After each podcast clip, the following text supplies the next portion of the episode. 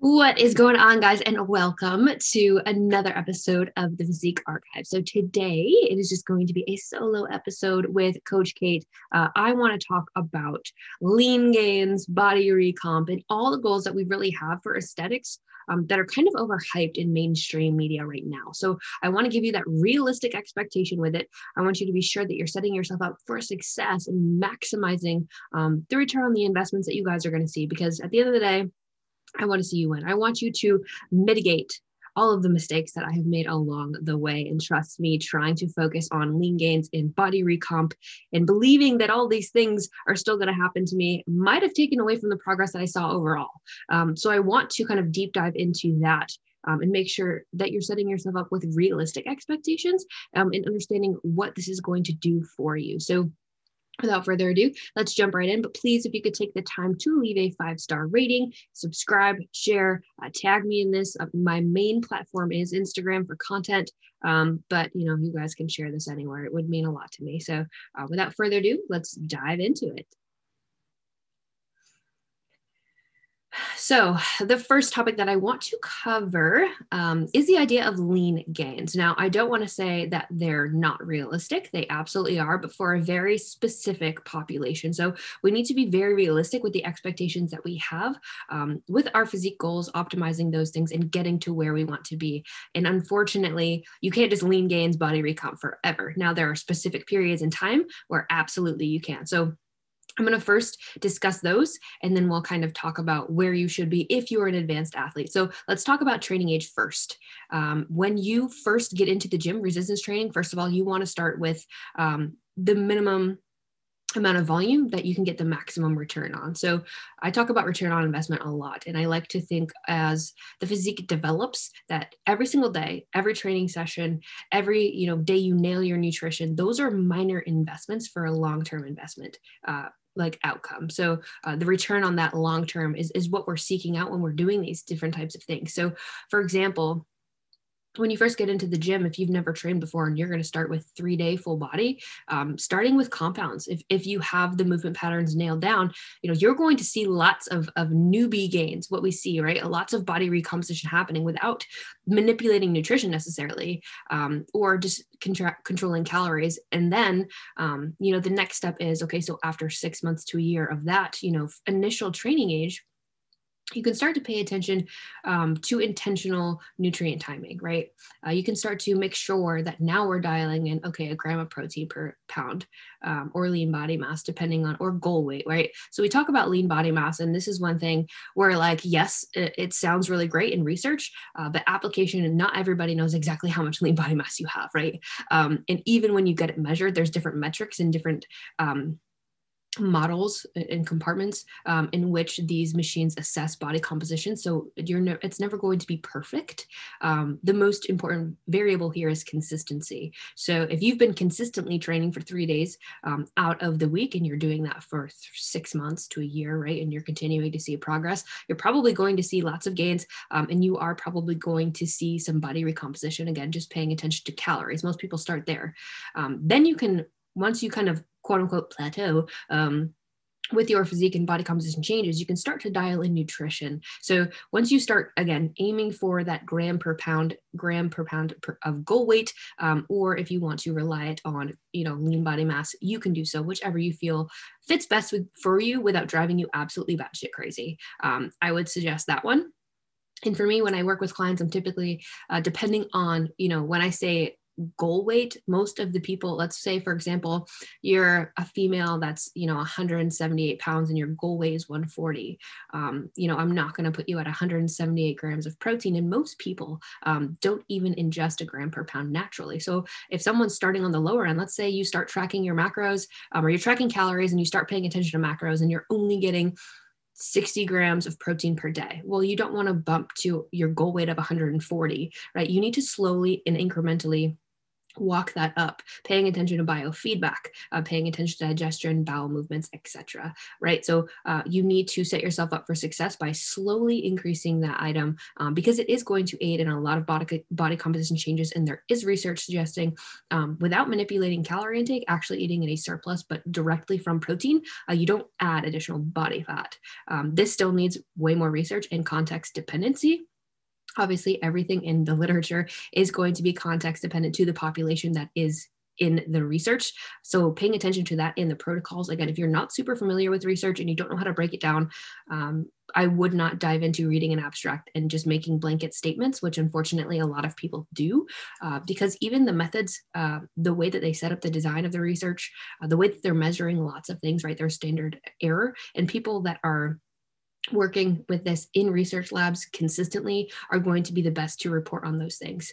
Um, on top of they all again have their inability to be accurate on some level. So we need to look at not only what the research says, but how applicable is it to the population. Um, and again, if it's not like a metabolic ward study, most people are free living, right? So there's going to be standards of errors there. There's going to be uh, reasons that they reflect at the end, typically in the discussion um, on where there's error in that research, um, possible insights to error, and what you know what they should do going forward or what the what the research line focused on that outcome should be looking like so um, just make sure that you know you're not diving into conclusions based on what Dr. Oz says based on her research, right? And always ask yourself, um, what is the benefit of this, right? There are lots of companies that will fund research, um, but let's say that that research one thing I love about Dr. Campbell, and this is totally a side note, um, but if he works with a supplement company, regardless of whether the supplement works, he wants to publish the research. And obviously, there are companies that, you know, there are um, closures, I guess. I, I can't think of the word that I want to use right now, but there's like tidbits, you know, asterisks at the bottom, right? The fine print, where it's like, if this doesn't work, you can't publish it, um, which unfortunately does happen. Um, but that's where he just wouldn't accept the the funding from that um, if he couldn't publish the research. So I digress, but there's a lot of stuff that goes into it. Um, and just making sure, again, context dependent is the most important thing. But again, set yourself up for success. So when you start to get into nutrient timing, um, again, or dial the nutrition, nutri- nutrient timing throughout the day, um, people get really caught up in, again, like the blanket statements that other people make. You gotta spike muscle protein synthesis and look at the refractory period. And like, if you're just getting into tracking protein you need to look at can i hit my my protein intake goals? Can i gradually build that up if i'm starting with super low protein? Um, and then once you get to you know that 140 grams for the example that we're using okay i've nailed this. I'm consistently doing this. You'll probably continue to see even more gains and body composition differences. Again controlling calories building protein up um, the other thing um, that you'll start to notice is okay now i can look at my pre and post workout. Okay now i can dial in what they what they typically say what i suggest you know everybody's going to be a little bit different. Uh, but taking 50% of your total carbohydrate um, and divvying that up between pre and post workout right? So what i'll do is if i have for example 200 carbs for a day just easy math. Um, 50% of that is 100. So I'm going to go ahead and put 50 grams of carbs pre workout, or sometimes 60, just a little bit more. Sometimes I like a little bit more fuel in the tank. Um, and then, you know, the remainder of that 100 post workout. So either 50 or 40.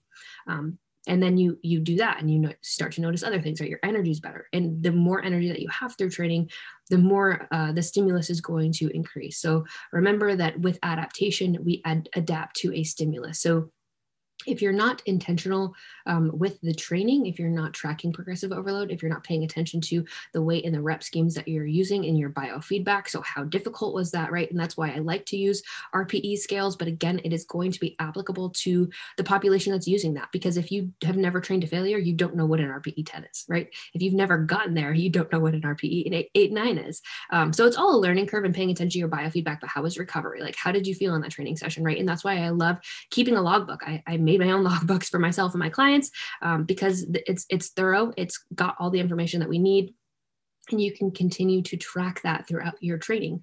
Um, so that's what I would suggest anybody gets is a, is a logbook, and I'll link mine if you're interested in looking at them and purchasing them um, below in this episode. But regardless, um, you should be tracking those things and paying attention to. Now that we've really got into nutrient partitioning, you'll start to see performance increase, right? Typically, again, if you continue to progressively overload, you're giving your body a greater stimulus to adapt to, um, and then you will adapt by constructing new muscle tissue, um, or maybe it's neurological adaptation if you're focused on power. And you guys see me all the time. Thank you for all the support on my 300 deadlift. Uh, but yeah, I focus on strength training too, and there's there's different stimuli that your body is going to adapt to, and you don't necessarily have to strength train focusing on you know hitting one two three uh, rep maxes um, to get growth. And I think that that's a phenomenal conversation. And I'm very excited. I'm hoping to get Dr. Buckner on here to talk about that because that's where his research line really focuses. Um, and he'll be able to deep dive into that more for you guys. So stay tuned for that episode. Uh, but strength and hypertrophy, the adaptive uh, pathways, yes, they're going to be correlated in some manner. If you get stronger, you're probably getting bigger, um, and vice versa. But again, um, specificity is what's important with that.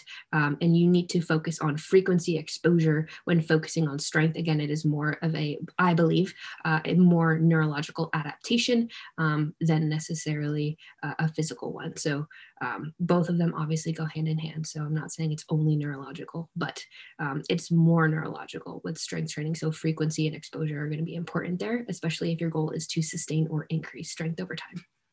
But um, now we get into intentional nutrition with progressive overload training, and you're going to be able to continue to progress there. So, um, again, this is all going to be context dependent. Um, but for example, you know, I spent a long period of time after you know my competing where i was like really really afraid uh, to drive calories and for me I, I, saw a lot of recomp throughout my 2016 2017 period where I just added calories, right? Kept training there.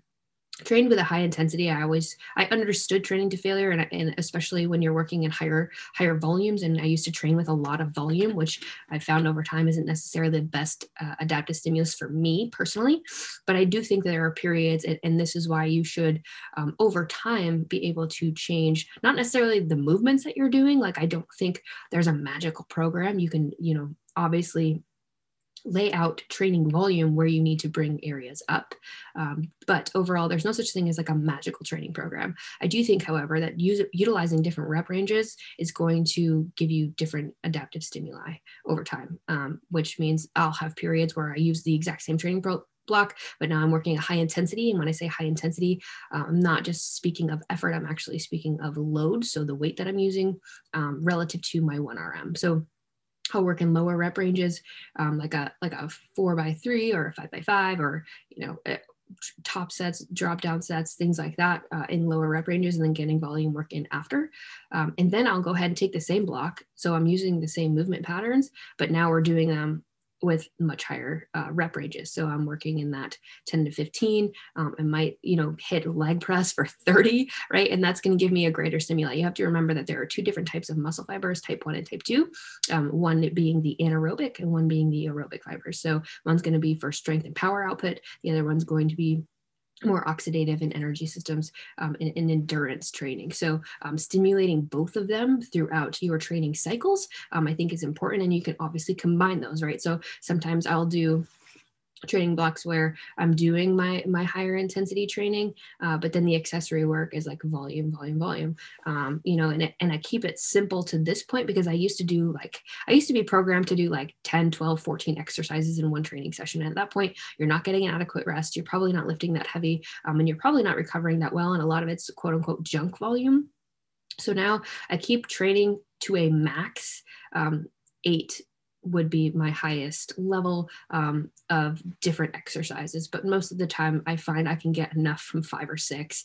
Um, three you know heavy heavy movements that i'm really focused on you know keeping the intensity and the quality of the movement high. Um, and the quality should be high regardless no matter what you're doing but as far as intensity i'll pick like three. And then three accessory exercises um, where i can really just get in that pump work get in that you know muscular fatigue and endurance work um, if i'm doing it that way and then i'm dusted. Like giving your all to five or six exercises you should be you should be feeling pretty good. Um, but overall again coming uh, into you know progressions is this is obviously i'm talking about it in like context to where i am now but um, it, it started off literally i would just train and i would hit my macros right throughout the day. And so that's kind of where my journey started and i started seeing progress.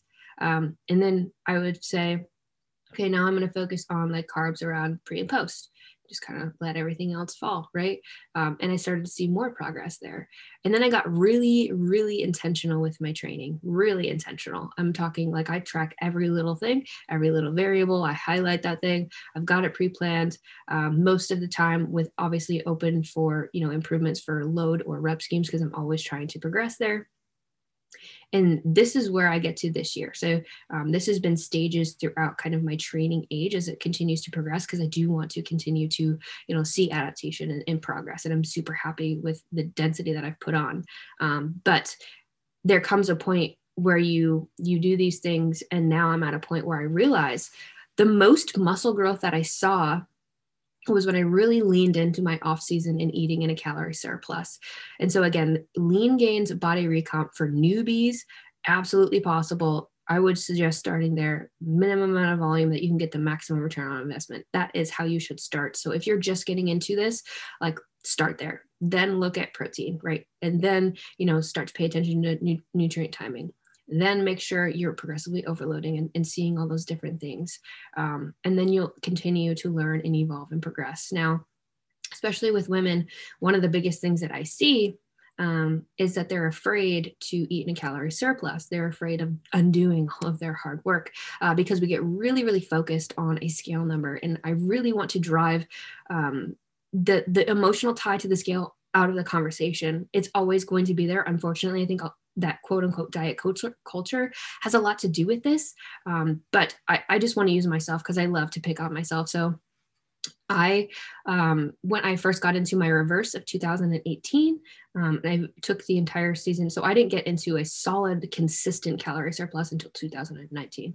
I was trying to kind of maintain lean gains, as you will.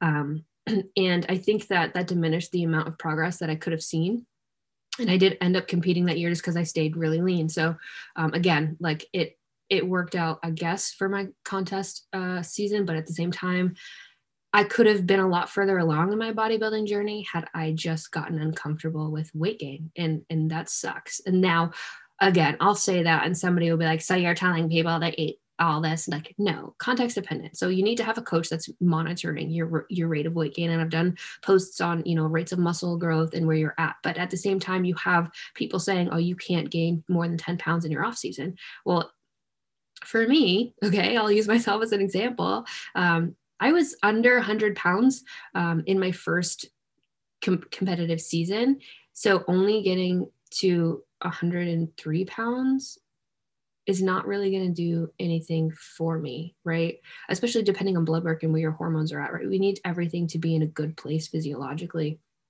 And for someone that is that small, I find that if they can generate a better stimulus, a better overload, a better adaptive uh, stimuli throughout their improvement seasons uh, by being 15 pounds over stage weight or whatever it is that they their performance there is a there is a set point at which your performance is higher and it's probably better it's probably higher than where you're aesthetically comfortable. And that's where I've had to get to and that's where i saw the most progress. So outside again of you know hitting these things protein consistent training progressive overload uh, the most anabolic stimulus outside of all of those things is going to be a calorie surplus. And again this does not mean a massive calorie surplus. It could be slight um, but some type of calorie surplus um, does show uh, anabolic response that is that is shown and supported in the literature. So uh, unfortunately this might mean that you get to weigh in higher than you were comfortable um, and that was me 2019 i did a lot of mindset work and i can't wait for that podcast to come out with Jordan Syatt but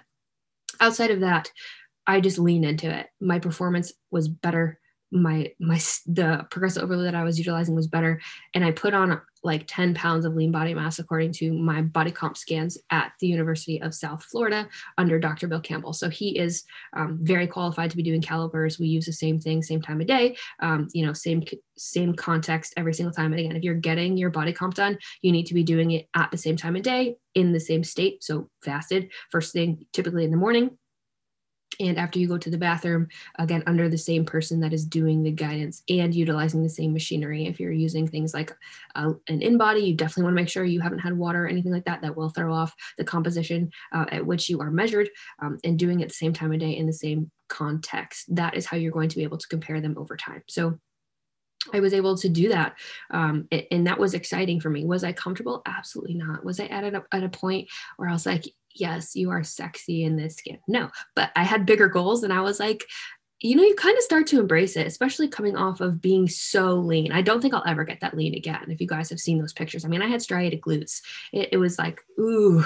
And I remember just being a, a dead human all the time, like not fun. So I don't think I'll ever have to get that lean again, especially with where bikini is going and, and where I fit in it. I'm very happy um, that I learned a lot from that experience, but we also need to we need to make sure that we're we're promoting the sport the way that it needs to be and being completely shredded um, is not conducive to winning. And i think that we've done a lot better since since i was there in 2016 um, but again like i know a lot of people also get really caught up in just the conditioning aspect and that's a whole nother rant for another time but i digress um, the other time uh, where we can see body composition changes for quote unquote lean gains um, is after you've taken significant amounts of time off. So if you've done a detraining period, um, this is where you'll see body composition changes um, over time without necessarily having to dial in all the other variables or get into a calorie surplus. Um, so again, if you've been injured and you had to take months off of training, and I'm talking about months, like I'm not talking you didn't train for a week. I'm talking um, you're out of the gym for eight to 12 weeks um, for whatever purpose and reason, you know, surgery again, accidents or whatever it might be, mental health, all these things that need you to kind of chill out um, and take you out of that that stimulus, yes, you can just continue to, you know, keep calories in check and, and get back into training and you will see body recomp happen. So again, um, noticeable changes can happen at that point. Uh, but as your training age and consistency in training, uh, nutrient timing, all those things dial in, you do need a calorie surplus. Um, and I see the most benefit on those things. And I've done that now um, multiple times. And I'm going through my prep this year at the heaviest um, I've been when dieting, um, especially this close to a tentative show deadline. So, of course, mentally, like I'm freaking out, but at the same time, I'm super excited because once my conditioning comes all the way in, I, it, I, this is just why I hate scales um, for multiple reasons. And it's because, like, listening to the tone of my voice, I can tell that I also get emotionally, like, emotionally invested in that because in a contest rep, yeah, you want to see it go down. But at the same time, I think with with previous preps, I've been really aggressive um, with lower calories and a lot more cardio than I've done. And, and at some point, you do lose lean body mass, right? Um, it is catabolic to be in a deficit, so um, that's just what happens. And I do think that I'm retaining a lot of the muscle and the improvements that I've made once again by taking time off, getting into a calorie surplus, and really focusing on that training. Um, it should be the most difficult part of your day if you are um, if you are in a calorie surplus. I'm sorry, it should be the most difficult part of your day um, if growing is what you want to do and in a calorie surplus in your off season. So you should be giving your absolute best. Um, again, context dependent. This does not mean train to failure every single time you train and fucking run yourself into the ground. Like recovery is something that I think is under acknowledged and incredibly important for progress. So um, that's you know one thing that that you are going to want to pay attention to. But if you choose to stay lean gains, um, I'm just going to say that especially if you're someone again who has not fit any of the the prior context that I've given as far as newbie or taking time off and detraining. I think that you're limiting. I know that you're limiting the amount of growth that you can see. Um, and when I say you can see, I mean in the following dieting phase. Um, so again, when you're at a at a surplus and you have enough body fat to where your joints are cushioned, your hormones are restored, you feel good in your skin most of the time outside of like maybe putting on a little bit more weight than you wanted. Um, but again, this is one of the things I touched on earlier is there's a weight at which your performance is going to skyrocket and it may not be the weight at which you're comfortable walking around and that is something that i've kind of had to lean into uh, especially this last off season right so typically I'll just give you a rundown of like my previous quote unquote stage weights, and this is why I hate them so much um, when people just live and die by them. So my first stage weight 94, my following stage weight 104, and then got up to um, 108 tentatively last year. I think the leanest that I got um, was 112, and that's probably where I looked the best. I'd say that's probably the ideal stage weight that I should have been. Again, recovery was really important for me at that point. Um, so 112.4, I think was was a package I was super happy with. Um, and then this year I am dieting, um, and I'm not even under 120 yet. I'll just say that.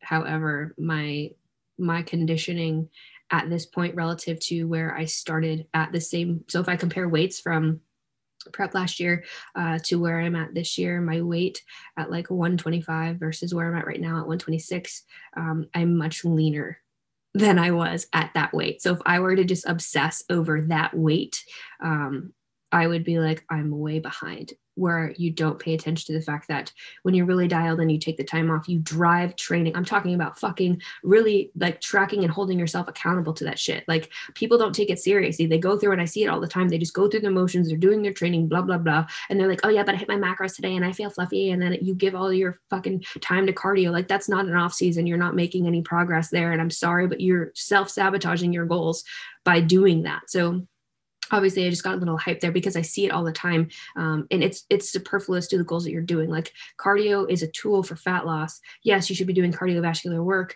in your off season walking and making sure that you're you know keeping your car- your cardiovascular system healthy but at the same time if you really want to fucking grow and make changes to your physique you have to be dialed in and get uncomfortable right? You need to be at a point where again the weight difference from where you can perform versus where you feel aesthetically great at are probably going to be different. And if you focus on that and you're like oh well i train trained and I'm not seeing anything. Like, are you giving your best to training? Are you really tracking that shit? Are you really giving your absolute best, looking at last week and saying, I can't do less than that? Can you do that? Can you commit to that? Yes or no? Obviously, recovery is going to be better when you have the calories there your performance should be better. Um, and, and one of the best things that I've ever done is invest in someone who really only did training only did training. So I'm not talking about a coach who will write a program like me. Um, and yes, I'm knowledgeable around training and all those things, but at the same time, I don't sit here and really nitpick all of those different things for for my clients i don't do that i do watch like form checks and stuff but i'm not giving them cues i'm not like you know I want a video of all your compounds and this is the progression that you're going to hit this week and breaking it down and dialing them in. However, I have hired someone that did that for me. And that was one of the best things I think that has aided to my progress this year. So last year, I invested in a coach for a year that tracked my training, gave me specific programs, specific percentages, uh, would form check me, ask for videos every single week after every training session with every compound movement. I mean, really had me dialed in. And once I nailed the things that I needed as far as cueing, as far as movement patterns, as far as mobility work, as far as, you know, all of those different things that he would give me feedback on, I have no doubt that that is what has contributed to the growth that I'm seeing now. So it's not just training training with intention, holding yourself accountable, and investing in your own progress. And if you guys are curious who that was, it was Ryan Conley. Amazing, um, really hands on. And I learned a lot from him that I've been able to kind of translate over into my own clients. But again, training specificity um, is not my niche um, that is not exactly what I do. I'm more focused on body composition, physique enhancement, um, building training programs that digest the volume. And obviously, I will look over clients and form check them with compounds, but I, it's not like you have these people like Ryan Doris, Ryan Conley, who will literally sit down and manipulate an entire program um, and, and look over you like you're you're being watched like a hawk you know, and they can pinpoint things that you don't even notice, right? Um, because that is their expertise. That's what they spend their time on. So um, I would highly suggest that everybody do that for a period of time, and you'll be amazed at what you learn about the things you're doing wrong with your training. Absolutely. So again, um, you have to remember. So now we're we're in a point where you know you've you've overshot your ideal body composition, um, and, and but you've made progress, right? So as your training age, again, is is older um, as you've dialed all of these things in the best thing that you can do is use your weapons and that's committing to a phase right? If you can commit to a growth phase for a period of time you're going to have a lot of tools for a fat loss phase right? And you're going to be able to commit to one phase or the other and you need to be doing that right? You need to commit to one phase and you need to use the weapon that is best for that right? Obviously when you're losing fat uh, you want to be in a hypocaloric, state, right? Hypocaloric conditions, calorie restriction, right? You're in a deficit, as Jordan Syatt would say, calorie deficit, right? That is it. You're in a deficit now. We are focusing on fat loss. You still need to strength train to hold your muscle, right? Move it or lose it. I very much believe in that. And the research shows that, right? You still need to be getting adequate protein. But instead of focusing on getting stronger or maybe hitting PRs, right? We're focusing on maintaining performance while mitigating uh, adaptations and losing body fat, right? That is a fat loss phase. Then, when you come out of that, you can commit to a growth phase. Again, being hypercaloric, which are anabolic, is an anabolic condition. Um, outside of having everything dialed in. Like you need to be dialed in. If you really want this, and now I'm, I'm obviously speaking to bodybuilders here. So I don't want a lifestyle person who's really just trying to, you know, feel good in their skin and look like this. Um, especially again, if you're more lifestyle, you're probably on the newer end um, to all of these different variables. So showing up, being consistent in your training and your frequency there, um, and, and then starting to pay attention to the other variables that I mentioned earlier is going to be context dependent for you. And I highly suggest doing that. You're going to see great progress and you can continue to evolve um, with patience and consistency and execution. And all of those variables are on you to control, by the way. So, um, outside of that, you need to use your weapons in context if you really want to progress, um, and that means committing to one phase or the other. Again, that does not mean in a in a surplus you eat like an asshole, you put on a bunch of superfluous amounts of body fat, um, and you just say I'm I'm bulking. Like I don't believe in bulking. Like no, especially for bikini competitors. Like come on. Um, I'm not saying put on 30 pounds. What I'm saying is you need to be in a body that can perform and recover and has all of the conditions met.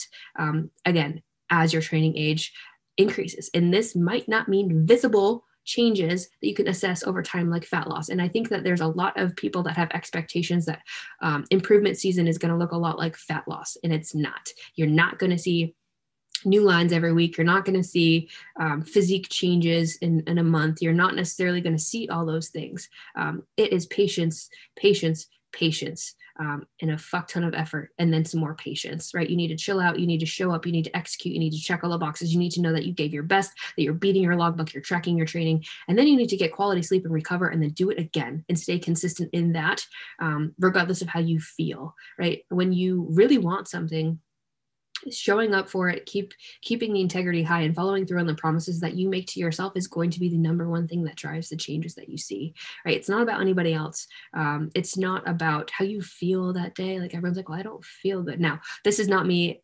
saying that biofeedback is not important. It absolutely is, and your coach should be assessing those things. So again, like let's not take a sentence and run with it.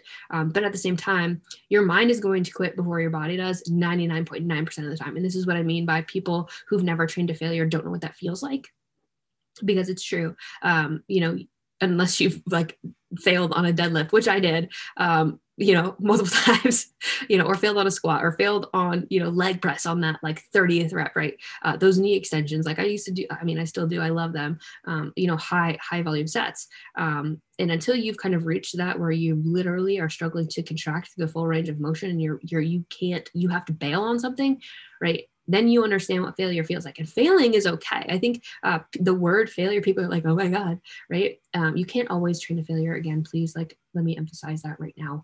Um, but getting there at some point um, is important throughout your journey. Getting there and being comfortable with failing is important because it shows you where you need to grow. It shows you what obstacle you need to overcome I don't care if it's three months, six months, a year, you need to overcome that obstacle. You need to overcome that training stimulus. So the last tidbit that I'm going to throw in here, um, where you can see lean gains and recomp, is obviously with enhanced athletes. Um, I'm not going to disregard that there are plenty of people in the bodybuilding realm in all divisions that utilize performance enhancing drugs. So, and I've talked about this.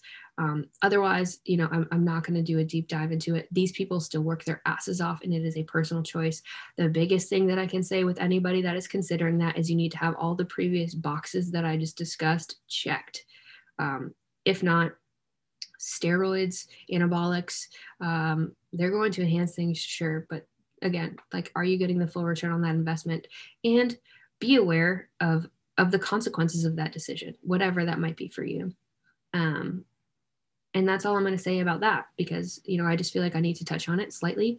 Um, but again, it's all a personal choice, and I'm not hating on anybody that goes that way. I just um, I think that if you haven't had the previous conversation completely dialed in and checked off, um, then you're not ready for that, and you don't need it yet. Like you don't need it. You have more to give, and I I want people to know that. Um, while they are popularized, they are not always needed.